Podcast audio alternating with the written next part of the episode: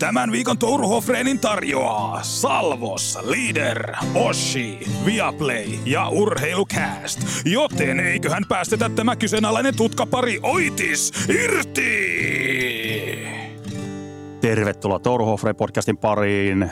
Super Bowl Sunday jälkeistä maanantaita vietetään, mutta me ei oteta Super Bowlin kiinni, koska A. asiantuntemus ei riitä, B. aika ei riitä. Eli mennään NHL-asialla. Mennään, se on ihan hyvä suunnitelma. No niin, älä nyt liikaa syty. Hei, ne, no mikä tässä hei? Sä oot tässä ne ohjaksissa. No niin, ohjakset on käsissä ja ohjakset vie siihen suuntaan, että kyllähän tämä pitää ottaa lautaselle heti kärkeen. Tämän hetken kuumin puheenaihe NHL Kartala, eli Toronto Maple Leafsin Morgan Rileyn älytön, sikamainen, raukkamainen, mitä kaikkia adjektiiveja voidaan keksiä, mutta lähdetään perkattoa tilanne läpi. Joo, mä en muista, että olisi ihan hetkeen ollut NHL mitään tämmöistä tilannetta, joka olisi niin kuin meikäläisen somekuplassa esimerkiksi puhuttanut näin paljon.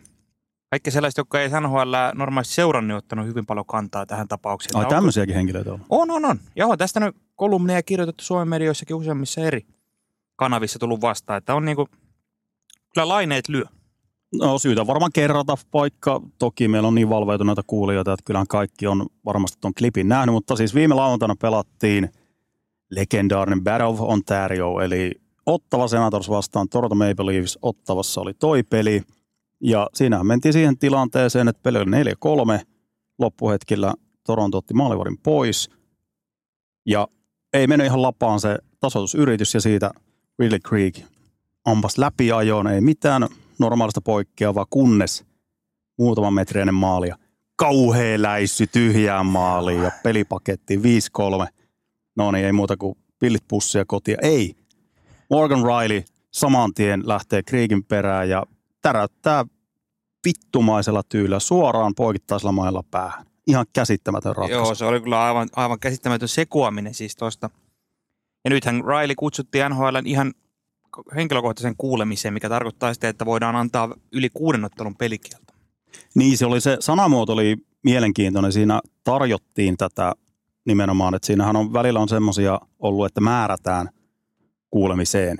Että siinäkin oli vähän Ai nyt kikkailua. tarjottiin vaan. Joo, tämmöinen, tämä oli niinku tämä tarkka terminologia tuossa, tossa, mutta kyllähän tämä nyt tarkoittaa sitä tietenkin, että viidestä pelistä lähdetään tai kuudesta pelistä Mm. lähdetään. Ja no, me ei tiedetä paljonko siitä tulee, koska tiistaina tulee tämä varsinainen, että voidaan heittää Niin veikkauksia. tiistaina on tämä kuuleminen, mä en tiedä, kai se pelikieltokin tulee tiistai-iltana Suomeen. No pitäisi tulla, koska Torontolla on sitten peli jo heti hetkinen. No tiistaina he pelaa St. Louisia vastaan ja sitten siinä on torstaina seuraava peli. Mutta joo, varmaan saman päivän aikana saadaan sitten tietää tuosta. En pidätä hengitystäni, että sieltä mitä kaksinumeroisia tulisi. Mutta voisi helposti tulla. Tästä tapauksesta voisi antaa ja pitäisi antaa. Joo, ja kyllä numeroista. toi jotain indikoi, kun NHL on tosiaan tämä sääntö, että kuutta peliä ei voi antaa, ellei kuulla kasvotusten. Ja nyt kun se tulee sinne, niin tässä on nyt tämä haarukka pitenee aika paljon sitten sinne yläpäähän. Et kyllä, toi oli jännä, miten toihin reagoitiin. Se oli vähän puolesta ja vastaan. Oli todella naulattiin ja tyrmättiin tämä Railin toiminta, mutta sitten myös esimerkiksi Sheldon Keefe ja, ja myös ihan Torontosta riippumattomat tahot puolusteli vähän. Sportsnetillä tämä Vancouverin vanha pakki, tämä asia. Kevin Pieksa. Pieksa, sekin oli sellainen vähän kiikun kaaku, ettei oikein lähtenyt Rileya tuomitsee ja näin, että vanhat pelaajat jotenkin piti Rileyn temppua, ettei se nyt niin törkeä ole. Niin, tämä on mielenkiintoinen keissi, koska tässä on nimenomaan nyt tullaan tähän lajin kirjoittamattomiin sääntöihin. On olemassa viralliset säännöt, sääntökirja, jonka mukaan mennään, mutta aina kulkee vieressä tämä kuuluisa koodisto, mitenkä, mitä asioita voi tehdä kentällä, missä tilanteissa. Ja tämmöisestä tapauksesta sanotaan, että 10 vuotta sitten, 20 vuotta sitten joukkomyllyt olisi lähtenyt käyntiin. Että tässä on niin tämmöinen vastustajan kunnioittaminen – se on Pohjois-Amerikassa vielä erityisesti, ei pelkästään jääkiekossa NHL, vaan että ihan muissakin lajeissa.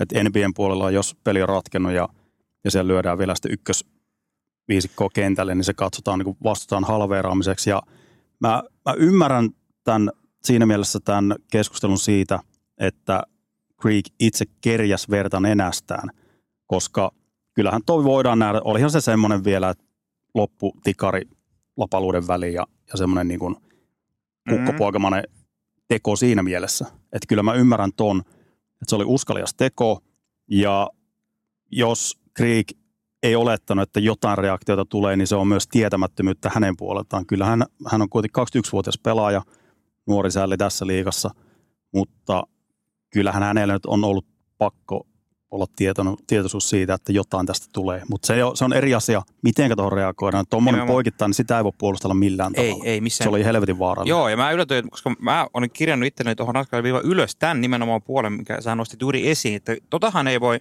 tota Rielyn reagointia mitenkään puolustella, että hän lyö poikkarilla päähän. Mutta ymmärrän myös ton, että miten että missä se kimpaantuminen johtuu, koska olihan toi nyt semmoinen puolipöyhkeä, tar- vähän semmoinen puolitarkoituksellinen provokaatio – turhassa paikassa. Niin laittakaa kuulee ittenne Toronto Maple Leafsin pelaajien, pelaajien housuihin tuossa tilanteessa. Haette tasotusta ja sitten tulee tommonen teko loppuhetkellä, itse kentällä siinä, niin kyllähän se rupeaa vituttaa. Joo, juu, ja sit, siitä varmasti tulee semmoinen, kun on niin sisällä siinä pelissä, niin tulee semmoinen ihan harkitsematon reaktio. Kun siinä kun sä tajuat, että häviää, että sitten vielä vastustaja kääntää ikään kuin veistä haavassa siitä tuommoisella puolipöykkäillä tempulla. Niin veikkaan, että jos Rai olisi saanut 10 sekuntia miettiä, niin ei varmaan olisi reagoinut tolla tavalla. Että se oli vaan siinä, niin kuin siinä hetkessä. Ja kyllähän tämmöisiä pimahduksia tulee, ihan vaistonvaraisia juttuja. Mutta kyllähän tota voisi verrata siihen, että Railin tarpeentonta lämäri ei se nyt sinänsä mikään kovin vakava rike ole lämätä tyhjää maalia, eikä siinä mitään, mutta sitä voisi verrata tuollain eleenä siihen, että tekee tyhjää maalia ja sitten menee tuulettaa vastustajan vaihtoehtojen eteen. Tai esimerkiksi, että olisi läpi ja jos se tyhjä pysähtyy siihen maaliviivalle ja odottaa, että pakki tulee siihen taakse ja sen jälkeen puttaa sen sisään. Että tämmöisiä niin kuin tarkoituksellisia tai puolitarkoituksellisia niin kuin provoja, ja Riley nyt meni siihen sitten ihan täysin. Joo, näitä on nähty ihan, no nuorten kisoissa tulee mieleen venäläispelaat, kun pelaa vaikka Kanadaa tai USAta vastaan, niin muistan aikoinaan Pavel Puchnevich, joka pelaa St. Louisissa Malmön kisoissa USAta vastaan, olisiko ollut joku tyhjää maalintekijä ja sitten meni siihen jenkki vaihtoaitio eteen tuulettelemaan suurieleisesti ja siitä totta kai tuli sitten sanaharakkaa ja semmoista pientä tönimistä. Että tätähän tapahtuu ja toi olisi ollut mielestäni ihan niin kuin pätevä reaktio myös Leafsinkin pelaajat, että ne olisi mennyt vähän sinne muistuttelee, mutta nimenomaan pitää muistuttaa se, että nimen toi, mitä Riley teki, niin se ei ole millään tavalla hyväksyttävä. Ei, ei missään tapauksessa. Mutta tässä vähän harkintakyky petti molemmilla osapuolilla tässä tilanteessa. Et Krieg, jos sä teet ton, niin pitää olla myös valmis sitten ottamaan jonkinnäköinen reaktio vastaan. Se ei tarkoita että pitää ottaa komposittia päähän. Ja sitten taas toisella puolella Leafsin puolella olisi pitänyt pysyä vaan pääkylmä. Niin, joo, ihan ok reaktori olisi ollut mennä vaikka Riley vähän työnnä olkapäähän Kyllä. tai jotain ja su- suullisesti jotain, että ja näitä on ollut joku Ryan Keiser aikoina just tuommoinen lämärimaali ja sitten häntä mentiin vaan tuuppimaan. Mutta se oli se Keiserin maali, se pyöritti somessa, mutta se oli silloin summeri oli soinut ennen sitä. Kyllä, kyllä, mutta siis tämmöisiä niin vastaavia, että, että, tulee sitten pienet kähinet ja sen jälkeen. Joo, vastaava tapaus oli siis aikana Dale Hunter, Pierre Turgeon. Joo, Jysärillä. se on tietysti se nyt on se, mikä ekana tuossa niin lähti kiertämään heti. Joo, silloin Hunter taisi ajaa päähän sitä. Niin ja siinä tipa, joo, ja sitten oli vielä semmoinen, että Pierre Turgeon teki niinkin törkeän teempa, että veti fist pumpin yleisöön siinä. joo, joo. ihan normaalisti. Joo, siinä ei, ei, ei, ei, ole, ei tuota voi kyllä sinänsä verrata tähän tapaukseen. Mutta siitä se oli aika kova. En muistanutkaan, että siitä tuli niin pitkä pelikielto, mutta 21 ottelua Dale Hunterille joo. siitä. Ja se oli silloin vielä, se oli hyvin erilainen äh, järjestelmä NHL, että silloin kurinpidosta vastasi periaatteessa, no silloin Gary Bettman ensimmäistä kauttaan silloin komissaarina. Ja Batman lätkästään 21 ottelun pelikielon. Et silloin ei ollut vielä mitään player safety-osastoa, kurinpitoa sinällään, joka näitä käsittelee. Mutta todella mielenkiintoista nähdä, paljonko tuosta tulee. Oh, oh, koska se voi olla, mä en tiedä voiko, tai kyllähän se on käytännössä mahdollista, että ne antaa silti edelleen vaikka kaksi peliä, vaikka se on se kuuleminen, mutta se, tämä nyt mahdollistaa vaan, että se voi olla se yli kuusi. Jos niin joku veikkaus pitäisi heittää, niin mä sanoisin viisi peli. Per, aika lähellä, joo, viisi, viisi, kuusi, viisi, kuusi. Joo. siinä mitassa. Ja pitää tietysti NHL kurinpitoa. Tiet ovat tuntemattomia, kun toi lafka lähtee pyörittelemään sitä lottokonetta, että sieltä voi tulla välillä ihan käsit, niin kuin todella törkeistä tempuista. Päästään koiraveräystä. Mm. Tämä nyt sentään oli signaali siitä, että, että tarvitaan tätä kuulemista paikan päällä, niin että tuohon jollain tavalla reagoidaan. Joo, joo mutta ehdottomasti siis kunnon pelikielto pitääkin tulla tuosta poikkarilla päähän lyömisestä. Ja tuo oli hyvä kans narratiivi tuossa tuon keissin jälkeen, että, että jollain tavalla tämä Rileyn teko osoitti, että Leafs ei ole mikään pehmeä joukkue enää. Kamaan. Joo. Entistä pehmeämpi joukkuehan se on, kun tommosiin temppuihin sortuu. Että ei tuon kovan pelaamisen kanssa mitään tekemistä tommosella. Niin no. Ja Leafs tälläkin hetkellä, että on täydestä viikonlopun jälkeen nyt kolme peliä kahdesta tukkaan. Ja ei vieläkään vakuuta toi Leafs. Että kyllä jotenkin toi Tuo, tuo oli aika kuumaverinen ottelu. Siinä sattui kaiken näköistä. Team Stützle pientä filmiä laittoi sinne yhdessä tilanteessa ja siitä lähti kiertää se klippi, kun Sheldon Keefe aivan tulipunaisena raivoo siellä pahin sukeltelija koko liigassa. Ja semmoinen muutenkin Keeves, miten, miten Keefin tämä elekieli on muuttunut kauden aikana, että oikein huomaa sen, että painetila on ihan valtava. Oo, oo. Joo, ja kyllähän Menee toi- ihan niin epäolennaisuuksiin Niin. tuo keskittyminen. sanon vielä sen tuosta, tuosta Ridley Craigista, että tuommoinen tulokas pelaaja, niin ihan varmaan nyt koodista on tietysti kuuluu se, että ensi pelissä kun pelaavat Leafsia vastaan, niin on kyllä varmasti erityishuomion kohteen. Ja vielä loppukaneetti. Mä tervehdin ilolla tuommoisia temppuja, että kukkopoikamaista käyttäytymistä ja tuollaista. Tämä on viihdebisnestä. Jumalauta, jos ei nyt Ehdottomasti. 2000-luvulla mahu tuommoinen teko tähän lajikulttuuriin, niin sit kannattaa oikeasti katsoa peiliin. Tämä on viihdebisnestä ja tuosta nyt siis mun mielestä se oli vaan viihdyttävää. Joo, joo, kyllä, kyllä, mutta, mutta ymmärrän myös osaltaan Ra- Railin ärsyyntymistä. Se siitä keisistä ja jatketaan seuraavaksi muihin aiheisiin. Touruhofreen podcast, joka taistelee hengestään antiloopin lailla. Koko Suomen Emptinetter-lämärikoodisto ymmärtäjäpitoisimman NHL-podcastin teille tarjoaa tällä viikolla Elisa verkkokauppa, nimittäin se kiskaisee pöytään aivan kaiken tarpeellisen elektroniikan. Telkkarit, älypuhelimet, tietokoneet, soundbarit ja vaikkapa ilman kostuttimet. Luotettava kotimainen jättitoimija, joka maksaa veronsa satapinnaisesti Suomeen. Saat 12 kuukautta täysin kulutonta ja korotonta maksuaikaa ostoksellesi. Käy tarkastamassa koko alkukevään kattaus osoitteesta elisa.fi. Touruhofreen. Liekköhän Takatsakki on jo lopettanut kuuntelun, koska Pratti ja Hukhesi ovat vieneet Tourun suosion. Sitten jatketaan Jesse Puljärven debytointia Pittsburgh Penguinsin paidassa. Viikkosta lupailtiin, että otetaan tarkan syynin alle Jesse Puljärven ensimmäiset ottelut Penguins paidassa. Ja nyt niitä on kolme kappaletta kertynyt. Minkälainen ensituntuma? Joo, mä katoin itse kaikki noin poikkeuksellisesti, niin seurasin yhtä joukkuetta tällä ihan kokonaisia pelejä ja Puljärvihän veti semmoista 10 minuuttia. Mä, mikä se kol- kolmas pelin peliaikaa mä en katsonut, mutta kahdessa ekassa oli noin 14 minuuttia. Joo, se vähän nousi siinä. Ihan positiivinen alku. Siinä me aika odotetun kaltainen, eihän Puljärvi, Puljärveltä, niin kuin viimeksi puhuttiin, niin mitään kuuta taivaalta nyt odoteta. Mun mielestä täytti ne odotukset, mitä tuohon alkuun asetettiinkin, niin erinomaisesti. Erittäin positiivissävytteinen startti Penguins paidassa. Ja ihan se ensimmäinen ottelu, että kolmos ketjuun Lars Elleri Rika Raakkelin kanssa samassa ketjussa. Peliaikaa vaatimattomasti vaan alle 10 minuuttia ja yhtä erikoistilanne vastuuta.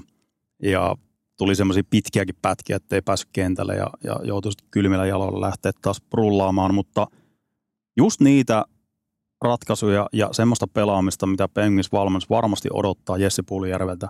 Isokokoinen kaveri, luisteluvoimainen kaveri, tuo sitä energiaa siihen ketjuun, kurinalaista pelaamista ja semmoista niin simppeleitä ratkaisuja kiekottomana ja kiekollisena. Että kyllä toi, toi oli tosi jämäkkä lähtö. Että ton päälle on hyvä lähteä rakentaa pikkuhiljaa. Tuohon toiseen ottelun vastuu nousi parilla minuutilla, ää, pelastus samassa ketjussa ja, ja semmoinen niin itseluottamuksen kanssa varmasti se, niin kuin, että pystyy myös kiekolla tekemään enemmän asioita, niin se alkaa pikkuhiljaa tuossa kasvaa. Ja, ja kyllä niin kuin todella yllättynyt olin, että miten hyvin hän nimenomaan sen luistelun kautta pystyi tuomaan semmoista tietynlaista kilpailuetua ja energiaa sen ketjuun. Se näytti todella hyvältä. Kolmannessa pelissähän Puljärvi, ja se oli jo siinä toisen pelin jälkimmäisellä puoliskolla, niin Puljärvi nostettiin Malkkinin ketju, Riley Smith Kyllä. Malkin kakkosketjuun. Se, tässä vaan tähän taas mennään. Mä näen tässä taas vaaran merkit siinä mielessä, että kun sitä Puljärveä lähdetään nyt nostelemaan tuossa, tietysti Pittsburghillä nyt ei oikein mikään muu toiminut kuin se Crosbyn ketju siinä ykkönen, että vähän ymmärrettävästi sekoittelee niitä. Mutta kun sitä Puljärven peliä katsoo, niin eihän se nyt ole semmoinen hyökkäyspää uhka, ei, ei se tehoja tee siellä, vaikka se olisi missä ketjussa. Että toi, että kun sitä taas, no nyt se on taas kärkiketjussa, se on kakkosketjussa. Että, Aika nopeasti nousi. Niin. Tuosta mä olin yllättynyt. No kun se on, se johtuu sitä Pittsburghista. Mä, tiedän, mä pystyn kuvittelemaan, mitä Salivan näkee siinä, koska esimerkiksi Puljujärvi ja Malkkin on aivan vastakohdat pelaajan. Puljujärvi on tämmöinen energinen rouhia, joka pyörii siellä menee joka tilanteeseen. Malkkin taas on ihan päinvastainen. Malkkin on siellä sel, selkä suoraan, mutta aina kun kiekko tulee hänelle, niin hän ei ikinä roiskaisi sitä mihinkään, vaan aina tekee peliä. Että hän varmasti yritetään tällä, että Puljujärvi saisi luotua semmoisia broken play-tilanteita siellä, mitä sitten Malkkin pystyisi hyödyntämään. Ja kyllähän Puljujärvi tuossa heti osoitti, että saa aikaan niin riistoja, ää, pelin kääntöjä, tämmöisiä. Esimerkiksi siinä ekassa pelissä niin Puljujärvihän pohjusti, ei saanut tehoa, sitä olisi ansainnut kyllä syöttöpisteen voitto maaliin Winnipegia vastaan. Se oli Puljärven karvauksen ansiosta, tuli sitten tämä kiekon menetys, josta sitten Chris Letang pääsi viivasta nousee ja heti 1-0 maali siihen. Mm. Loistava alku. Mutta kyllähän se täytyy sanoa, että eihän Puljärvi niin kiekollisena saa juuri mitään aikaiseksi siellä. Että aina kun hän saa kiekon, niin se on joko siirtokiekko sinne johonkin keskialueelle tai päätyy. Että jos Puljärvi pitää, joutuu pitämään yli sekunnin kiekkoa lavassa, niin harvoin siitä mitään kovin peliä edistävä tai sillä yllätyksellistä seuraa. No tuossa näkee nimenomaan just sen, että, että vähän ehkä niin kuin itseluottamuksen kanssa ja semmoista pientä epäröintiä ja niin kuin NHL-temmon kanssa, että kun kiekon kanssa pitäisi ratkaisut tehdä tosi paljon nopeammin, niin vähän semmoista epäröintiä, niin tilanteet menee vähän ohi. Et siinä jo heti ekaskin pelissä oli ihan tämmöinen puhdas 2-1 hyökkäys. Puljärvi mm. sai kiekon ja sitten niin oikein niin näki, että nyt raksuttaa kypärän alle, että mitä ratkaisua tähän. Sitten se tilanne meni ohi ja se valui siihen. Että tämmöisiä tilanteita noissa kakkos- ja kolmas pelissäkin oli. Että kiekon kanssa vielä on vähän, kiekko polttelee aika paljon ja on vähän semmoista epävarmuutta näkyvissä kaikissa ratkaisuissa. Mm, enkä mä usko, että siitä hirveästi muuttuu. Että kyllähän Puljärvi on parhaimmillaan, kun hän kaivaa sieltä kiekkoja kulmissa ja ei tarvitse yhden kosketuksen pelejä pelata, että hän tökkäsee tai aiheuttaa sen riisto. Että ei se ole joukkueelle paras mahdollinen tilanne, jos Puljärvelle pelataan suoraan hyökkäyksessä kiekko. Tämä oli mielenkiintoinen, kun sä sanoit, että Malkkin ja Puljärvi että ei ole yhtään samantyylisiä pelaajia. Ei olekaan, mutta tuossa tuli vastaan viikonloppuna, kaivelin jotain artikkeleita ja tuli tämmöinen 2016 ää, nuorten mm aikaa muistaakseni. Ja siinä, se oli joku tämmöinen englanninkielinen haastattelu ja siinä Puljärveltä kysyttiin, että minkä tyylinen pelaaja susta tulee tai niin kuin, haluaisit olla. Jevgeni Malkki. Joo. Jevgeni Malkin tyylinen pelaaja. Ja siinä oli kans, että kuka on sellainen pelaaja, kenen kanssa haluaisit pelata samassa ketjussa joskus, niin Sidney Crosby. Että aika, aika hieno tämmöinen tarinallinen juttu. Että mä en muistanut tämmöistä, että, että Pittsburgh on ollut Puljärvelle semmoinen, nimenomaan Joo. Malkin on ollut semmoinen en mä, en mä. pelaaja. Että nyt tällä hetkellä 25-vuotiaana pelaa samassa ketjussa tällä hetkellä Jevgeni Malkkinin kanssa. Mutta kyllä mä näen tuossa Malkin, Puljärvi, ää, niin eri pelaajatyypit kyseessä että voisi olla myös toisiaan tukevia pelaajia. Sitä mä nimenomaan tarkoitin Mut, tällä vertauksella. Siis kyllä, kyllä, mutta tässä on se ongelma vaan se, että kun sä pelaat Jevgeni Malkkinen kanssa samassa ketjussa, niin sitten ne tulosodotukset pitää olla myös sitten tulosketjun kaltaisia, ja se on tällä hetkellä liian iso rasti Jesse Puljärvelle. Niin Eli mä... tässä, niin jos Jevgeni Malkkin olisi tasollisesti semmoinen pelaaja, että se olisi kolmosketjun pelaaja tätä nykyään, niin se voisi toimiakin ja siinä ei olisi niin paljon sitä tulosodotusta, mutta kun nythän on kakkosketjussa, pelaa Malkkinin kanssa, niin se on vähän liian, liian kova paikka tällä hetkellä. Imen, no tässä mä sanoin, mainitsinkin ne vaaran merkit, että kun tässä Pulijärvi olisi ihan optimaalinen se kolmoskenttä, mutta heti lähti. Oikeasti, tässä toi penssi ei nyt näytä oikein toimivan noin ketjut, niin kuka ties Pulijärvi on ensi viikolla siinä ykkösessä jonkun Rastin tai Kenselin paikalla, kun ne sekoittelee niitä. Et toivottavasti nyt pysyisi se vastuu pieni, Sitten alkaa tulee – kun ei se Puljärvi niitä tehoja saa aikaiseksi, niin tulee sitten puheita ja paineita ja näin päin Sitten lähtee se sama sykli käyntiin. Puljärven itse kannalta toivoisi, että se nyt pudotettaisiin takaisin sinne kolmosketjuun ja se saisi tehdä siellä sitä rouhimistyötänsä. Joo, kyllä tuossa on vaaramerkit tämmöisen ketjuralliin ilmassa. Ja tässäkin samassa ketjussa Riley Smith hyvin kaukana parhaasta on mm. ollut iso pettymys tänä vuonna ja tuossa on ollut raportteja, että vähän niin kuin henkisesti on jäänyt sinne Vegasiin ja oli puheitakin tuossa, että voisiko olla jopa, että Riley Smith kaupattaisiin saman tien takaisin Vegasiin. Että tuossa on vähän kaksi tuommoista aika arassa tilanteessa olevaa pelaajaa ja ei Jevgeni Malkkinkaan mitään dominointia. No on aika kaukana parhaasta. Et siinä on myös aika monen jokerikenttä kasassa tällä hetkellä, että sieltä voi tulla mitään vaan. Niin jo. Se täytyy sanoa, että Puljärvi, noin kolme ekaa peliä, niin maalit Puljärvi jäällä ollessa 2-0 Pittsburghille, että omissa olisi hyvä kertaa, että kyllähän Puljärvi on niin puolustava hyökkääjä. Maali odottama 61 prosenttia Pittsburghille Puljärvi jäällä ollessa jäällä. Maalipaikat selkeästi Kyllä. samalle ketjulle. Ja kaivoin itse ihan mielenkiinnosta viime kauden, mikä oli viime kauden oli karmea kausi Puljärvelle. Kaikki meni päin honkia, mutta esimerkiksi Carolina, mitä ei hirveän ruusuisena hetkenä Puljärven uralla muistella sitä kevättä Carolinasta, niin runkosarjassa 17 ottelua. Niiden aikana Puljärven jäällä ollessa 5-5 maaleja meni omiin vain seitsemän. Eihän Puljärvi ei saanut tulosta aikaa, mutta eihän se nyt sielläkään vuotanut. Pudotuspeleissä meni sitten muut pari. Tuollakin oli maali suhde yli 60 Puljärvelle.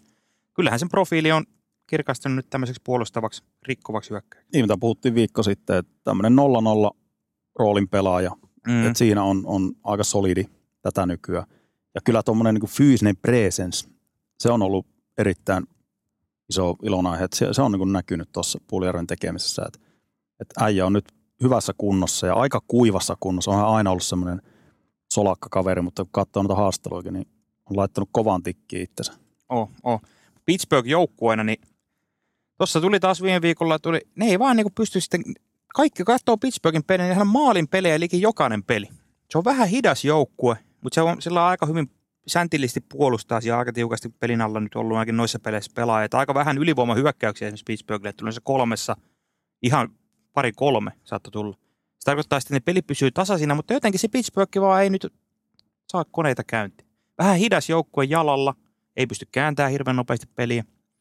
Nyt on, alkaako mullakin usko horjunta Pittsburghin kanssa? No kun toi on aika kovaa rallia, että kun tälläkin hetkellä nyt siellä on Detroit pelaa ihan loistavaa jaksoa taas ja on, on vähän karussa tossa, että Pittsburgh on siinä just viivan alla ja tota helpottaisi paljon, että se ylivoimapeli rullaisi mm. tehokkaasti illasta toiseen, että se pysyisi kireänä se 5-5 pelissä, että ei antaisi helppoja, halpoja maaleja ja sitten pystyisi ylivoiman kautta pystyisi tekemään niitä ratkaisevia maaleja, nimenomaan se ykkös YV pystyisi tuottamaan riittävällä tavalla. Että kuitenkin peli toimii, siinä ei ole mitään ongelmaa. Tristan Cherry on, on pelannut ihan riittävän hyvin, että Pittsburgh pystyisi pelaamaan pudotuspeleissä. Mm. Toi on niin pirun vaikea ja ottaa niitä kahden pisteen voittoja ja, ja saada sitä pisteeroa kurottua. Tällä hetkellä kuitenkin on pelanneet, ö, ottamaan pelannut ainoastaan vähemmän pelejä. Tuossa aika paljon hajontaa. Tänä vuonna ihmeellisesti kanssa, että siellä voi olla neljän viiden pelin heittoa joukkoiden välillä. Sen takia tota pistesaraketta ei kannata koskaan katsoa, vaan nimenomaan se pisteprosentti kertoo enemmän siitä, että missä joukkueet menee. Ja mä yllätyin, katoin Manipakin pudotuspeli-ennusteet, niin Pittsburghille edelleen annetaan 47 prosenttia. Että ne on noinkin suuri, että vähän niin kuin coin flippi. Koska niin, puhtaasti kuplassa, tai siis niin kuplajoukkue siinä mielessä, että kun puhutaan aina näistä teams on the bubble, niin Pittsburgh on tukevasti ollut siinä koko ajan. Koska esimerkiksi noin kaksi muuta joukkoa, jotka sinne Pittsburghin kanssa samoilla, samoista paikoista taistelee Devils Islanders, niillä annetaan vain 15 prosenttia pudotuspelitodennäköisyydestä. Mä en tiedä, onko niillä, en ole niin tarkkaan perehtynyt, onko Pittsburghille sitten helppo loppuohjelma, mm, siellä laskee ennusteet tämmöiset. Tämän ennusteiden mukaan se viimeinen pudotuspelipaikka taisi olisi niin Detroit vastaan Pittsburgh. Detroitilla nyt on 57 todennäköisyys. Että noin voi olla sitten hyvin, mutta kyllä Pittsburghin pitää alkaa näitä tuloksia raapimaan, että ylipäätään nousevat sieltä. Niin se on sun kummi joukkue kuitenkin No niin, vuonna. niin, mutta nyt kun se seurasi tuossa, niin ja pikkasen täytyy ottaa nyt liekkiä alemmas siitä.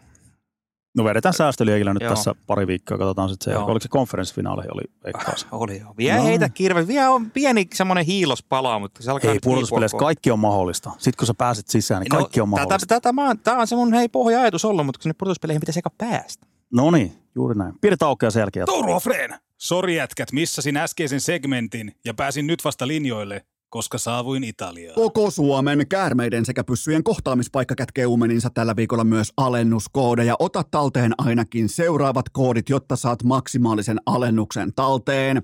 Nextorilta 45 päivää ilmaiskuuntelua osoitteestaan nextori.fi kautta urheilu, kun taas Voltin koodi Helmi30 antaa uudelle volttajalle miinus 30 prosenttia kaikista tilauksista seuraavan 14 päivän ajan, joten ei mitään muuta kuin ystävänpäivä kukat alennuksella osoitteesta volt.com. Touru Hofreen.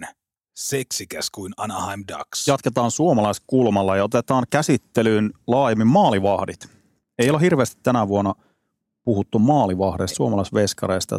Yksittäisiä jätkiä ollaan nostettu, mutta otetaan nyt ihan – tämmöinen missä mennään tyyppinen katsaus. Niin, ei Miltä ole, näyttää? Ei ole ainakaan noin niin posimielessä ollut hirveästi mistä puhua. No ei. Kyllähän ei. tämä ma- Suomen maine maalivahtien luvattuna maana on tässä nyt jo, ei tämän, mikään tämän kauden ilmiö, vaan ihan viime vuosina rappeutunut aika, aika lailla. Tuossa kun Rinne ja Raski kumppanit lopetti, niin toi ärsyttää mua suunnattomasti, kun tätä ei ole, ei ole pitkä aika, kun tätä aina on väläytelty, että Suomi on maalivahtien mahtimaa.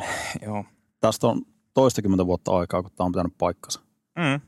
Ja siellä on aina totta kai se, että kun on ollut tähtitason maalivahti, nimenomaan Rinne Rask, piti sitä soihtua yllä.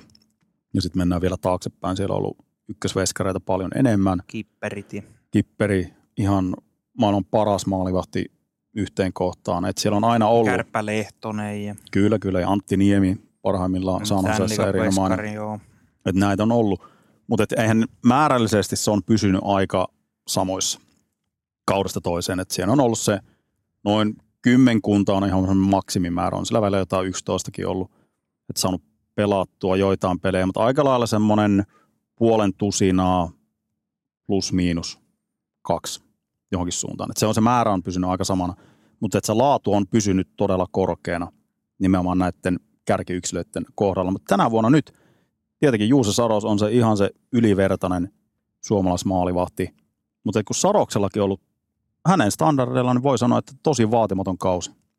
Ei ole, ei ole mm. ollut se sama Juuse Saros, mitä ollaan totuttu tässä nyt viimeiset kolme vuotta. Että hän on ollut ihan ehdottomasti Nashvillen paras pelaaja, se kulmakivi ja ihan liigan eliitti maalivahti, mutta ei ole tänä vuonna ollut kyllä lähelläkään sitä tasoa. Niin, ihan kylmä tuommoinen tilasto, että torjuntaprosentti on 90, alempi kuin kertaakaan NHL-uralla päästy ja maalin keskiarvo kolme likimain. Iso. Ja sitten tämä on kyllä kaikista hälyttämistä, että sitä odottamaan vastaan torjutut. 6,8 maalia on päästänyt enemmän kuin olisi pitänyt, kun Saros oli viime kaudella, toisessa ykkönen. kaudella. Niin ihan Viime vuonna ykkönen. Viime vuonna tuossa, jos tässä on aina, me ollaan tähän otettu aikaisemmin, että eri tilastosivuilla on vähän heittoa näissä. Joo, jos otetaan vaikka tuo Manipak, mm. joka on aika luotettava lähde ja sitä tulee seurattua paljon, niin viime vuonna Juuse Saros tuon tilaston ykkönen koko liigassa. Joo. Se oli joku 46 maalia, jotka hän ainaismerkissä pelasti. Niin. Ja nyt tällä hetkellä ihan spektrin toisessa päässä. Katsoo tuosta nyt öö, vähintään kymmenen peliä pelanneet, niin mitä kymmenentenä tällä hetkellä? Niin kuin heikoin, kymmeneksi heikoin Joo, toi, toi, toi, on yllättävä, toi on yllättävä, kun tähän paneutuu, koska ei, ei, mun silmään on aika noussut, että Saros olisi niin kuin ihan surkea. Ei surkea Eikä se ole ollutkaan, nimessä, mutta ei, tämä ei. tilasto on surkea. Tämä on. Ja toi, koska toi on se tilasto, mitä kannattaa seurata aina ensimmäisenä. Ja sitten sen jälkeen olisi kiva, että olisi enemmänkin tuommoista syvää dataa veskareista, jotka olisi siinä mielessä niin kuin otollisia. Että onhan noita tilastoja löytyy kaiken näköisiä, mutta sen jälkeen sitten katsoo, että no torjuntaprosentti, no ei kieltämättä, ei ei ole siellä, missä pitäisi olla.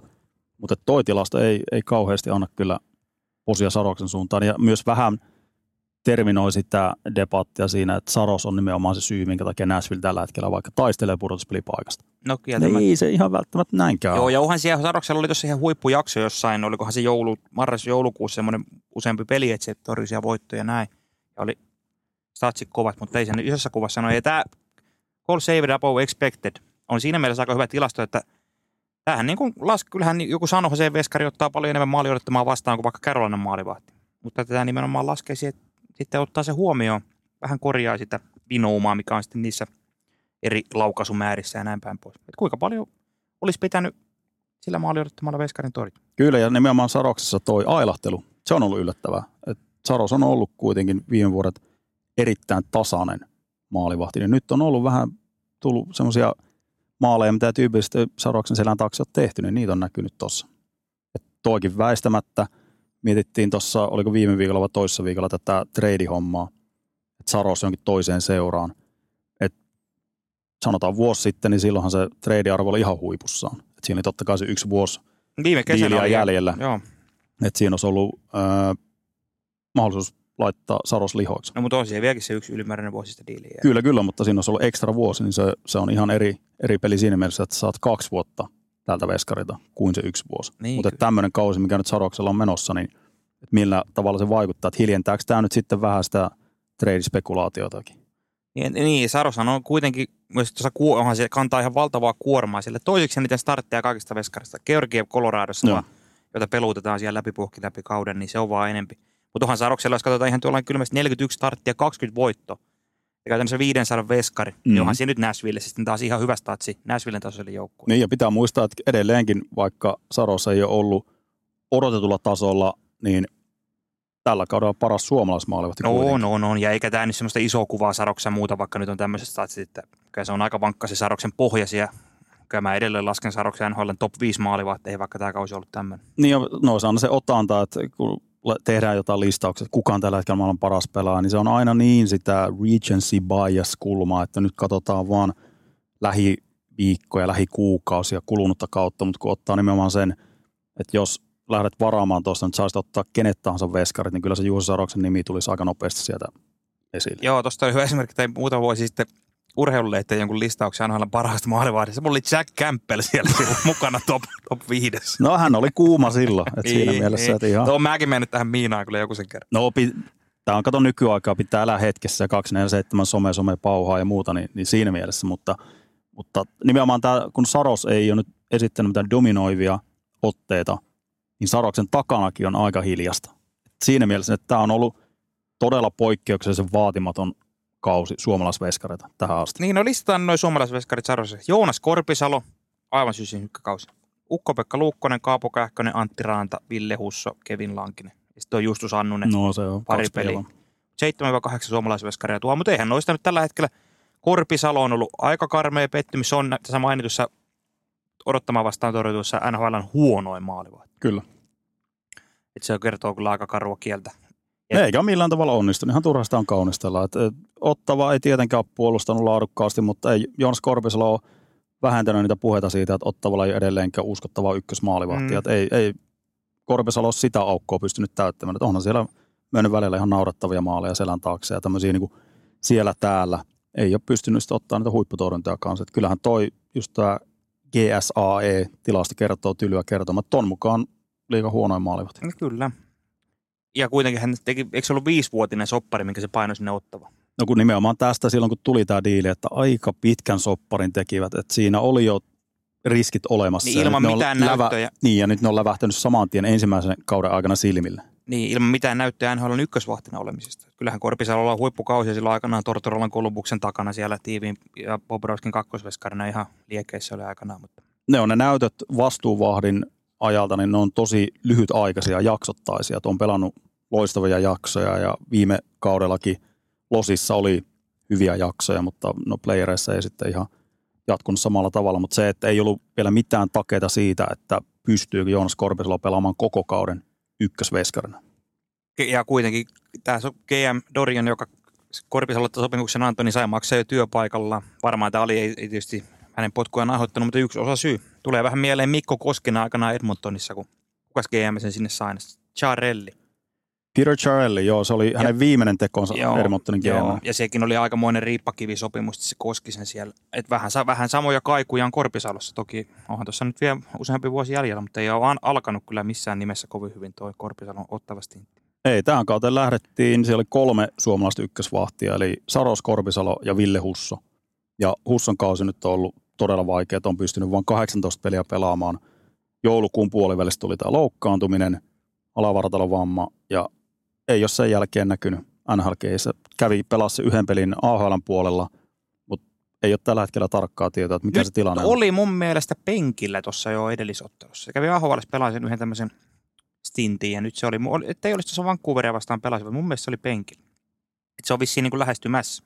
Ja olikin penkillä, kun tarkistin. Joo, se oli silloin muutamista viikoista, vai oliko week, äh, week to week taisi olla silloin. Eli tämä niinku osuus siihen, että aika pitkään tässä on mennyt.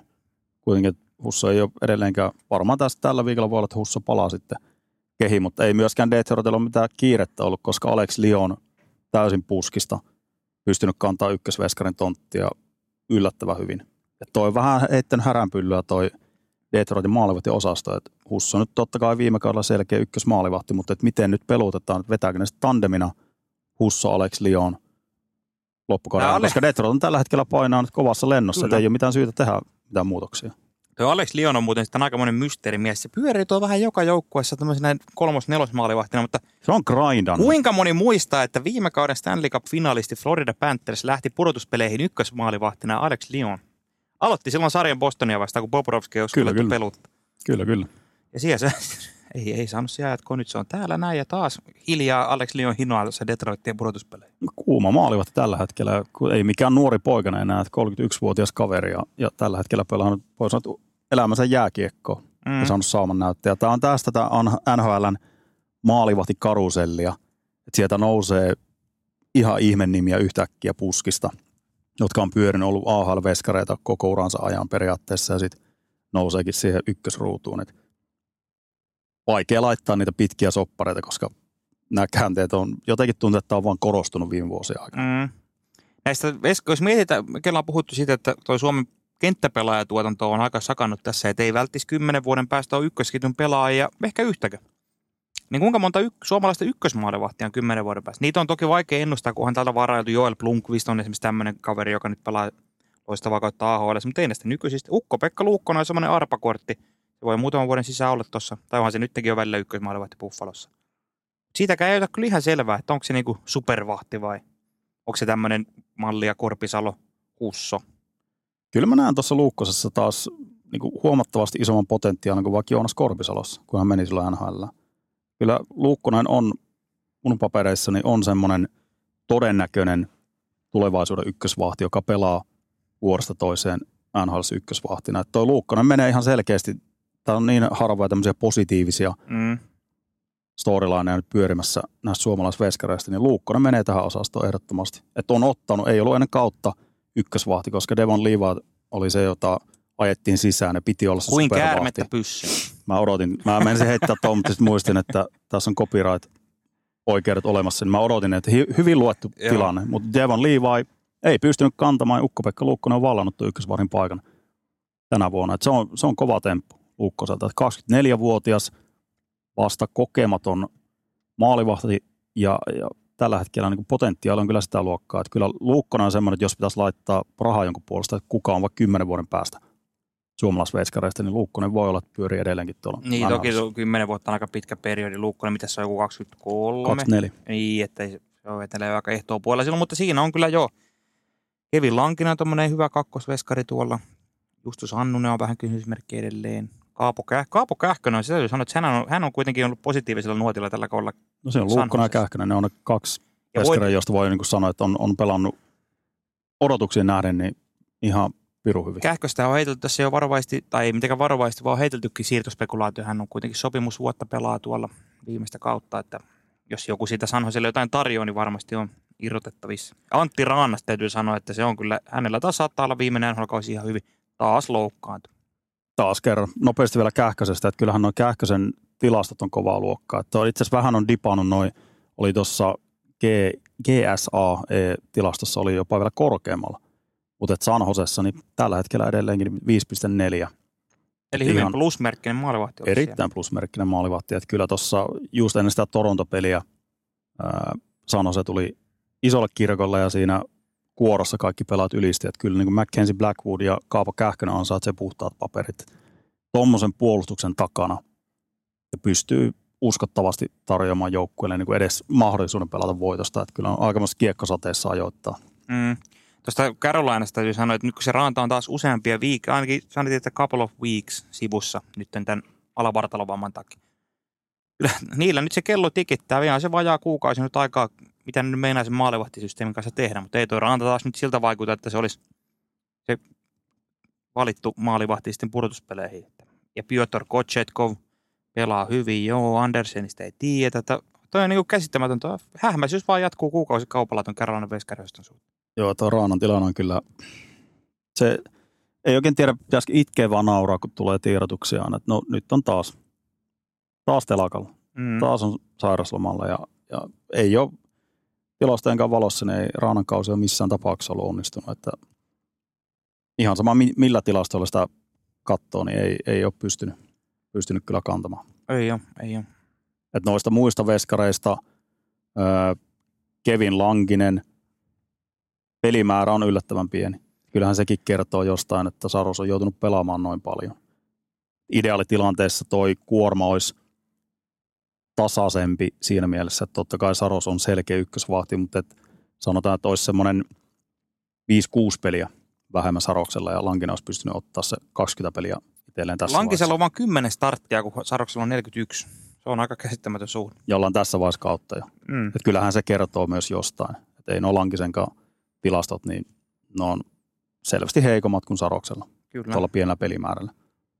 Et ei, ei ole mitään hurraa-huutoja aiheuta toi suomalaisveskareiden tilanne tällä hetkellä. Ei aihe. Synkkää on. Ei aihe. Tämä on katsaus sarjataulukkoon. Mennään eka, otetaan suomalaisiin vielä kiinni, kun ollaan tässä Suomi-putkessa, niin näihin suomalaishuhuihin, Aivan. mitä on pyörinyt tässä nyt. Näitä on viikosta toiseen, vähän viikosta riippuen, niin sieltä tulee eri nimiä esille. Mikael Granlundin nimi on totta kai nyt ollut jo pitemmän aikaa tapetilla. Se on vähän nyt hiipunut, koska se joulukuu oli semmoista tykitystä, oli yksi liikan kuummista pelaajista muutaman viikon ajan, mutta nyt on ollut taas vähän hiljaisempaa.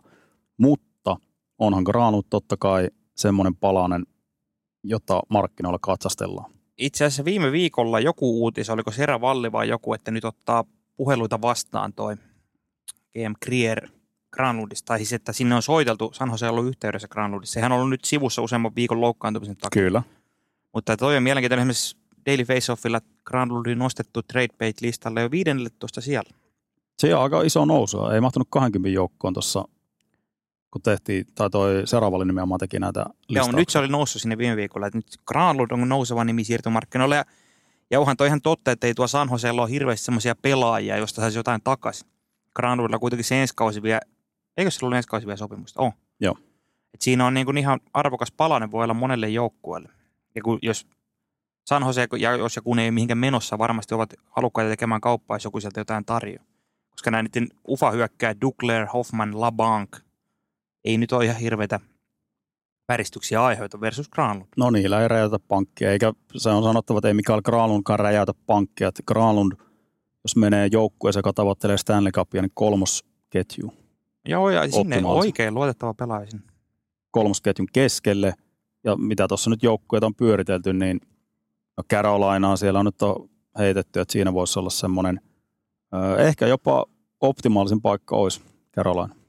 No joo, se on tietysti aika vaativa se Carolinan pelitapa, että siihen kestää aina sopeutua. Muistetaan esimerkiksi viime keväänä, kun Granlund meni fi- tuonne Pittsburghiin, niin se oli aika tervajuonti. Se oli aika tervajuonti. Mutta tuossa on myös puhuttu, että onko, kannattaako San Joseen kaupata Granlundia, kun se on tämmöinen esimerkki pelaaja tuolle joukkueelle, mutta kuitenkin puhutaan 31-vuotiaasta pelaajasta, jolla on ensi kausi enää sopimusta jäljellä.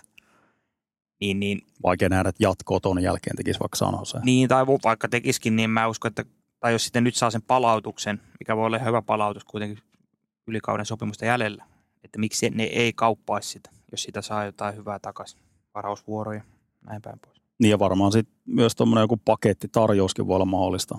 Että jos siinä nyt hyökkäykseen joku joukkue haluaa enemmän kuin yhden pelaajan, niin siitä voi olla irrotettavasti just nuo edellä mainitut kaverit, Hoffman, Dugler, jotka nyt on riskikortteja. Ground on siinä mielessä niin kuin huomattavasti kypsempi pelaaja.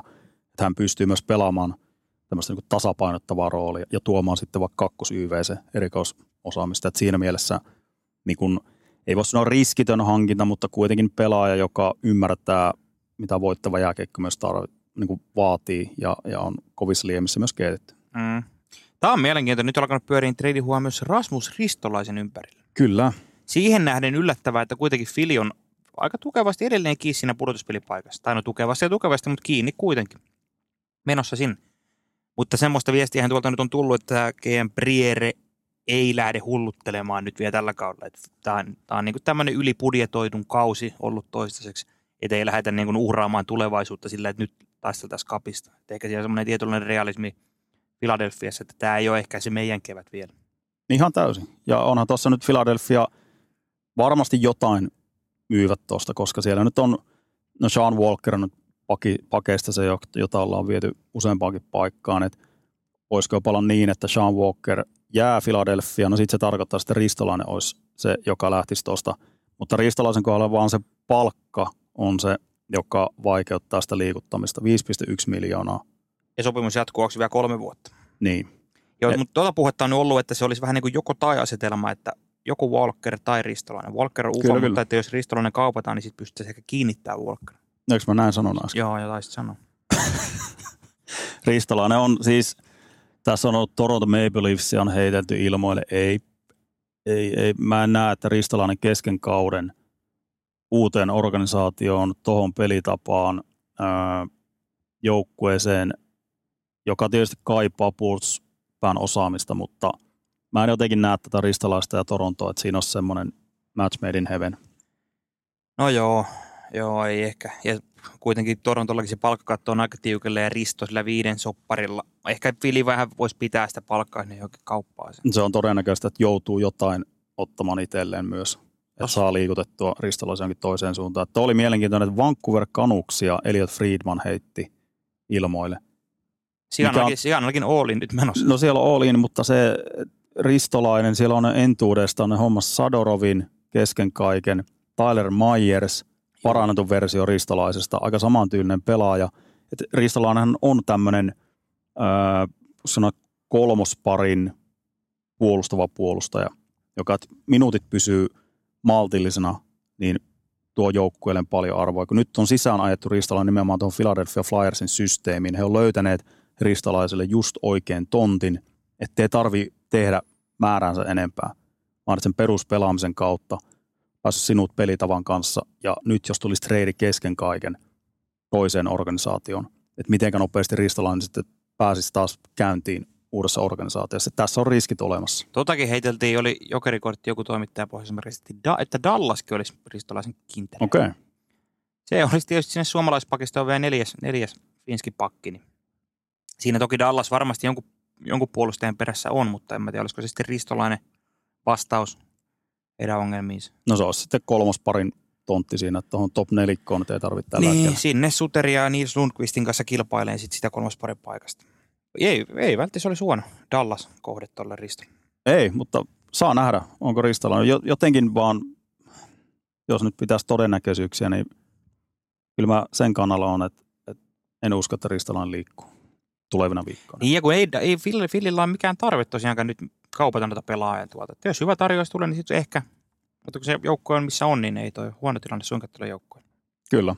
Mutta sen mä sanoin, että to- toivottavasti Risto nyt pääsee anyways pudotuspeleihin jossain pelaa. Että kyllä hänelle jos jollekin soisi sen, että olisi, olisi mahtavaa nähdä Ristolainen myös pudotuspelimaailmassa. No se on ainakin kaveri, joka ei nuolasi ennen kuin tipahtaa. Ei, Että no se, kun Ristolainen on vieraalla, niin siinä on todennäköisyydet olla aika korkeat silloin, että Fili menee pudotuspeleihin, mutta se oli ihan tyhjentävä vastaus, mitä Ristolainen sanoi, että näitä ei kannata katsoa. Vasta siinä vaiheessa, kun runkosarjan pelataan, katsotaan sitten, missä tilanteessa Mutta mehän katsotaan niitä ja tällä päivämäärällä Philadelphian pudotuspelitodennäköisyys Manipakille 77 prosenttia. Ai, ai, ai. Aika ai. hyvissä ollaan. No kyllä, kyllä. Ja pitää antaa myös posia sinne Philadelphian suuntaan, että tuossa oli vähän vaaramerkit ilmassa, että alkaako luisu, mutta saivat käännettyä sen kuitenkin ja pääsivät taas takaisin voitteen tielle. Että on nyt ollut vähän kinthalla toi Philadelphia. Tuleeko se luisi jossain vaiheessa? Ei sitä vielä tapahtunut. Ei ole, ei ole. Idän puolella lähdetään liikkeelle, koska me ollaan Itä vähän sorsittu tässä sartalkukatsauksessa aiempina viikkoina, niin voidaan ottaa idästä. Mä haluan idästä nostaa Tampa Bay Lightning. Tuossa tuli karmeita uutia sinne, kun Mihail Sergachev loukkaantui, kävi leikkauksen ilmeisesti kausi ohi. Yi helvetti, se oli pahan näköinen. En Eikö- olisi halunnut nähdä sitä tilannetta. Joo, jalka vääntyi, eikö ne? Ja... Oh, Mikä, mikä se oli? Siinä meni kaikki sääriluut ja kaikki Joo. paskaksi. Joo. No mutta anyways, Serga ei pelannut mitään ihan tykki kautta, mutta on tuo järkyttävä mennyt 8,5 milkun pakki. Katsoo tuo Tampan pakista nyt tällä hetkellä. Ne ollaan aika kauas tultu niistä menestyksen päivistä. Ykköspari, Victor Hedman ja Radish. Darren Radish. No totta kai. 27V varaamaton farmijyrä. Kakkospari, Hayden Fleury, Erik Sernak. Kolmospari, norjalainen märkäkorva Emil Lilleberg ja Nick Berbix. Kyllähän toi Tampa menee nyt niin ohuella, että ei tällä kuusikolla nyt ihan kuumelle. Tuossa on Sernak ja Hedman on näitä vanhoja menestysjoukkueen pakkeja. Siis siinä on neljä ynnä muut kaveri. Tämä on mielenkiintoista nähdä, mitä Julian Brisebois tekee nyt. Koska nyt ollaan siinä tilanteessa, että on selvää, että Tampa tarvii takalinjoille nyt. Nyt palkkakatosta vapautui tuon Sergatsevin loukkaantumisen takia tilaa. Ja just vaikka Chris Tanev on varmasti se, jonka perässä muun muassa Tampa on. Mutta onko Tampa nyt siinä tilanteessa, että he kokee, että he pystyy menee aidosti päätyyn asti, koska tämä keskustelu pitää käydä nyt tulevana viikkoina Tampan organisaatiossa ja olla rehellisiä itselleen. Kannattaako meidän nyt lähteä tämmöisen renttalin perään ja meillä on aito mahdollisuus Jep. mennä vielä ja aiheuttaa meteliä pudotuspeleissä. Ja sitten kun tullaan siihen, mitä ne on viime vuosina tehnyt, kun ne on taas tullut aidosti ja voittanutkin pari kannua ja ollut tuossa finaaleissa ja näin, niin ne on joka vuosi hankkinut tässä nyt viime vuosinakin siirtorajan laina uhrannut noita varausvuoroja. Esimerkiksi Tampallahan ei ole enää tämän kesän ykköskerron varausta, ei ole kakkoskerroksen varausta, ei ole ensi kesällä ykköskerroksen varausta. Nämä on palannut Brandon Heikeleihin ja Tanner Janotteihin ja kumppaneihin viime vuosien deadline-hankintoja. Eihän siellä nyt sillä tavalla niin assettejakaan, millä ne vois hankkia jotain tolle Sergatsevin paikalle, missä on 8,5 miljoonaa. Sitten pitäisi mennä myymään jotain lupauksia, ei niillä ole hirveästi lupauksia. Kyllähän tämä Tampa on niin monta vuotta mennyt tällä tavalla niin kuin varatankilla pumpattu koneeseen lisää kierroksia, tietäen, että jonain päivänä se löpö loppuu. Ja nyt, nyt siellä ei ole kyllä enää ihan hirveästi mitä, mitä kaupata, millä voisi hankkia jotain vahvistuksia. Juuri tämä. Että jossain vaiheessa pitää tehdä se ratkaisu ja myös ruveta katsoa sitä tulevaisuutta ja nimenomaan niitä varausvuoroja. Ettei voi mennä tällä samalla systeemillä. Et ymmärrän kyllä, että siinä on franchise-pelaajat ja niin pitkään kun ne on kasassa, da, da, da, pitää pystyä olemaan kilpailun joukko. Mutta jossain vaiheessa on oltava myös raadollisen rehellinen itselleen ja katsottava sitä tilannetta, että onko tässä joukkossa riittävästi sit kuitenkaan laatua. Mm. Tampahan on edelleen viivan päällä, mut, ja Nikita Kutser, no Nikita Kutser on melkein oma kätisesti jo raahannut se sinne, että pelaa aivan superkautta jossain 140 pinnan tahdissa. Mutta onhan toi laajuus nyt aika, aika mennyttä, varsinkin toi pakisto, mitä tässä mainitsin, niin ei tuolla, sitä en mä tampaa enää contenderiksi laskea. Ei mene missään nimessä. Toronton kanssa kamppailevat tuosta viimeistä kolmannesta paikasta. Näiden kahden joukkueella se ratkeaa sitten lopullisesti. Mm. Ja vähän sama tilanne on itse asiassa noita siirtomarkkinoita ajatella esimerkiksi Torontolla ja Bostonilla. Molemmat on Tampan ohella ollut niitä joukkoja, jotka on viime vuosien siirtorajalla hankkinut sinne paljon. Torontokin Achiaria ja O'Reillya ja jotain pakkeja, niin ne on polttanut niitä ykköskierroksen varauksia, mikä on niitä arvokkaimpia assetteja se siirtorajalla. Niinhän siellä Bostonilla ei tällä, tällä kaudella edes tänä kesänä ykkös, kakkos, kolmos varausta ei ole. Torontolla on niitä ykkösiä poltettu, että ei siellä näillä vanhoilla menestysjoukkueilla, niin niillä on vähän kädet sidotut näiden vahvistusten kanssa. Ja Toronton nimenomaan se, että kun sitä on rakennettu nyt sitä kirkkoa niin pitkään ja pitäisi olla kontenderi ja mä en näe tämän vuoden Torontossa, vaikka vuoden takaisin verrattuna, niin ei tuo mun mielestä ole semmoinen joukkue, jonka voisi sanoa, että uskottavasti kilpailee Stanley Cupista tänä vuonna. No ei. Että tossa ei, ei tuolla tarvitse Toronton scouttia, ne tarvii hikihatussa painaa tuolla jäähalleilla kyllä, koska ei ole tulevina vuosina, niin siellä on, siellä on nyt se yksi ykköskierroksen varaus ensi kesällä. Ja raporttien mukaan niin se laitetaan lihoiksi todennäköisesti nyt ennen siirtorajaa.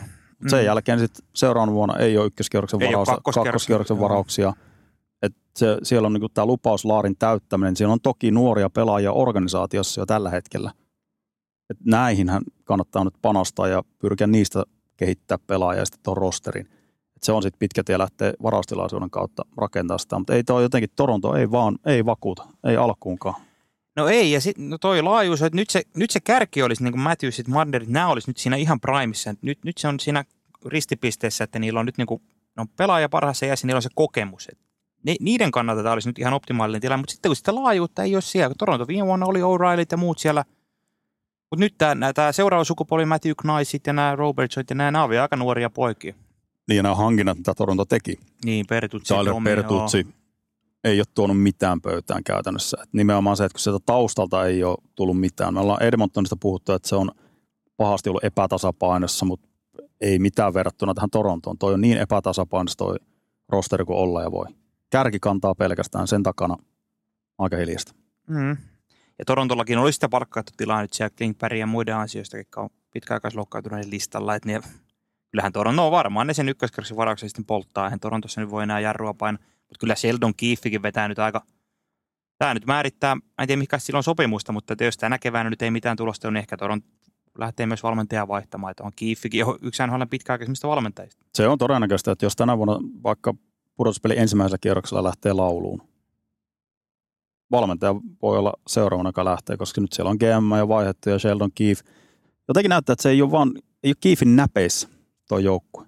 Kauhea painetila ja, Mm. ja semmoinen niin elekieli ei ole semmoinen, joka, joka niin kuin huokuisi semmoista, että, että tässä niin kuin tiedetään, että tuo oli aika erikoinen kommentti Kiifiltä viime viikolla, että hän kokee, että tämä joukkue on pelannut noin 50 pinnaa peleistä hyvin.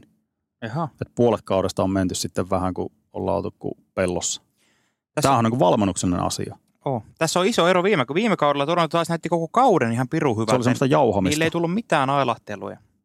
Ja menivät jatkoon pudotuspeliä ekalta kierrokseltakin. Et siinä oli, viime kaudella oli aineksia. Silloin ne panostikin siihen pirusti hankinnoille. Näin, mutta oliko se sitten se paras sauma Toronto? Tuossa oli muuten hauska. Nämä, tein tämmöisen tähän, että jos pudotuspelit alkaisi tänään, nämä on aina kutkuttavia pyörittelyitä. Mitkä olisi otteluparit? Esimerkiksi Toronto kohtaisi Rangersin ekalla kierroksella. Olisi Boston, Detroit, Rangers, Toronto, Florida, Tampa, Carolina, Philadelphia. Kohtalaisia ottelupareja. On uusia, näistä vaan Florida Tampa on niin ollut viime vuosina. Nämä mu- muut ei ole kyllä muistaakseni kohdannut tässä pitkiin aikoihin. Ja tässäkin mä rupesin miettimään sitä, että kuka ton Floridan? Florida on kyllä tää se idässä team to beat. On. Koska tosta jos se saisi Tampan ekalla kerroksella, sitten tulisi sanotaan toisella kerroksella Boston tai Detroit tällä kaaviolla. Sitten olisi conference finals Rangers tai Carolina. Avottu taas finaaleista. Florida on kyllä aika hyvissä.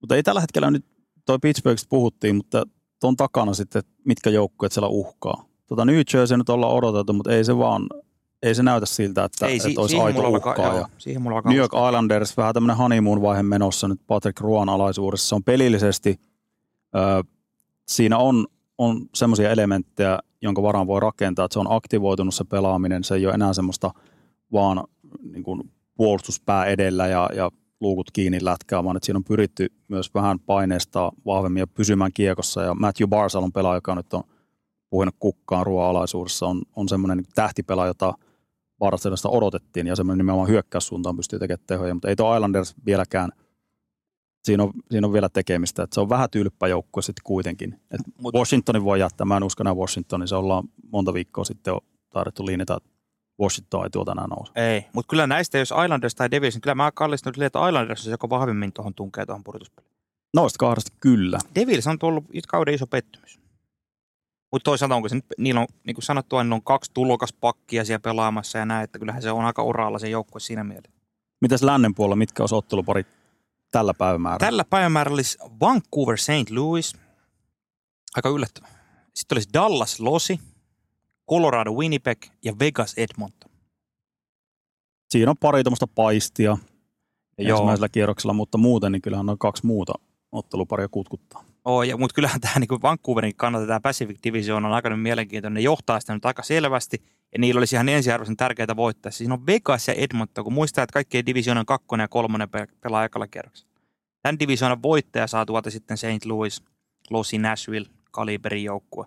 No tuossa saatiin vähän esimakua, tuossa kun Edmontonin historiallinen voittoputki katkesi. Se meni jo. Huippuottelu. Tämän kauden paras ottelu. Ja Vegasia vasta. Joo. Joo Tämän kauden paras ottelu. Siinä, ei ole, siinä oli semmoista pudotuspelimäistä intensiteettiä ja siinä, se oli selkeästi semmoinen mittatikkupeli molemmille. Ja nimenomaan Vegas halusi olla se joukko, joka päättää tuon Edmontonin raallatteluputken. Niin ja sen oli Vegasilta vähän semmoinen hauiksin, että kun Vegas on tässä nyt vähän soudellut siellä täällä, ei ole aina ollut ihan niin kaikki li- liossa, mutta toi oli vähän tuommoinen osoitus, että kun oikeasti tarvii lyödä kaikki likoon, niin sieltä löytyy. Niin, se just semmoinen statement-peli myös niin kuin sille joukkueelle itselleen, että kyllä me ollaan ihan oikealla, oikealla kurssilla tällä hetkellä, että sitten kun pelataan parhaimmillaan, niin tätä joukkuetta ei pysty mikään voittaa. Mm. Statement-peli.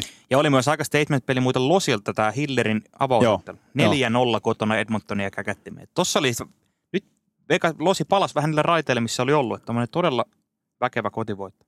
Saa nähdä, miten pitkään tuo honeymoon jatkuu Jim Hillerin alaisuudessa. Kiinnostava nähdä, miten DJ Smith, että onko siellä... Joo, ne hankki se apuvalmentaja. Joo, että siinä on sama kaksikko oli silloin Mike Babcockin alaisuudessa Torontossa.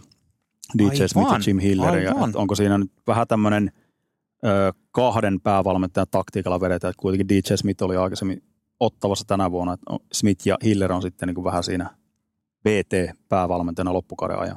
Oh, oh, mutta nyt, nyt alkaa olla mielenkiintoisia nämä divisionan kärkitaistot. Tuossa esimerkiksi Colorado tullut All Starsta jälkeen kyllä aika krapulaisen näköisenä oh. tuonne kaukalla. Et no idän kuvoja vastaan, ketä ne on, ne on ottanut Carolinalta, Floridalta, Rangersilta kuokkaa, hävisikö jopa Devilsille.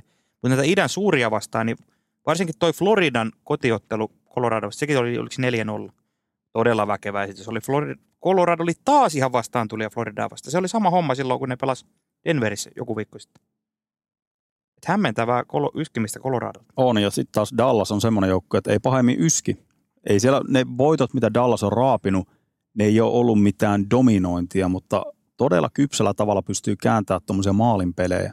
Se on hyvä merkki tuosta joukkueesta, että vähän tämmöisellä, ei nyt keskinkertaisella, mutta sanotaan 80 pinnasella esityksellä pystyy hoitamaan noita voittoja, niin se, on, se kertoo todella paljon. Tuo Dallasin paketti on aika hyvin kasassa tällä hetkellä, nimenomaan se hyökkäys.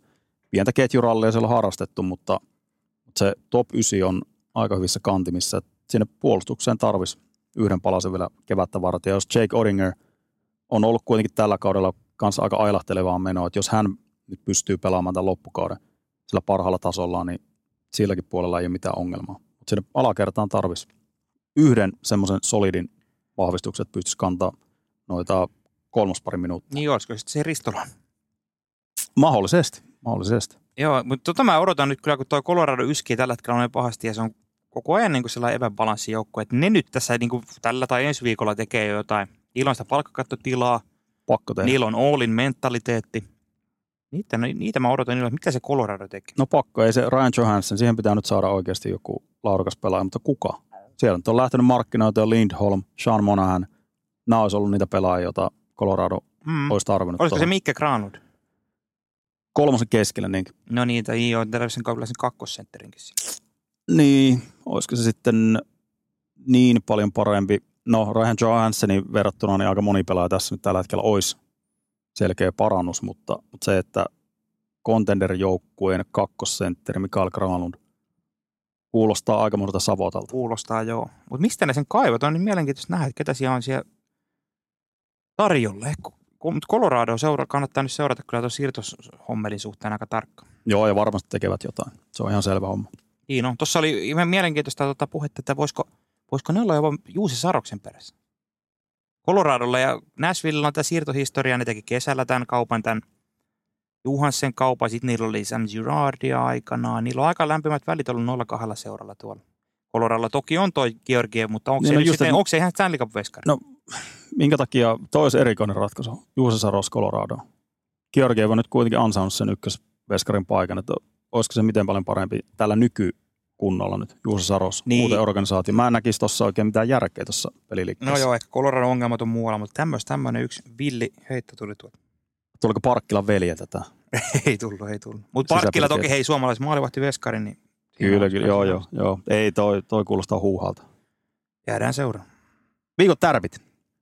Ja niitähän piisaa. Tällä viikolla on oikeasti erinomainen kattaus. Paranee loppuun. Aloitetaan tiistai keskikyvältä Dallas Carolina. Suomalaisia vilisevä huippupeli. Ehdottomasti seurantaa. Keskiviikko torstai yö Pittsburgh, Florida.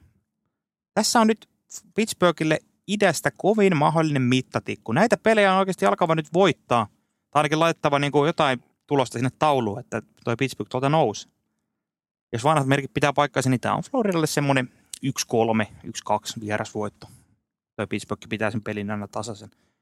Sitten mennään viikonlopulle. Lauantaina on aivan huippu primetime. Ensin alkupalona lämmittelypelinä Boston Losi. Sitten ehkä jopa viikon ykköspeli. Lauantaina kello 22.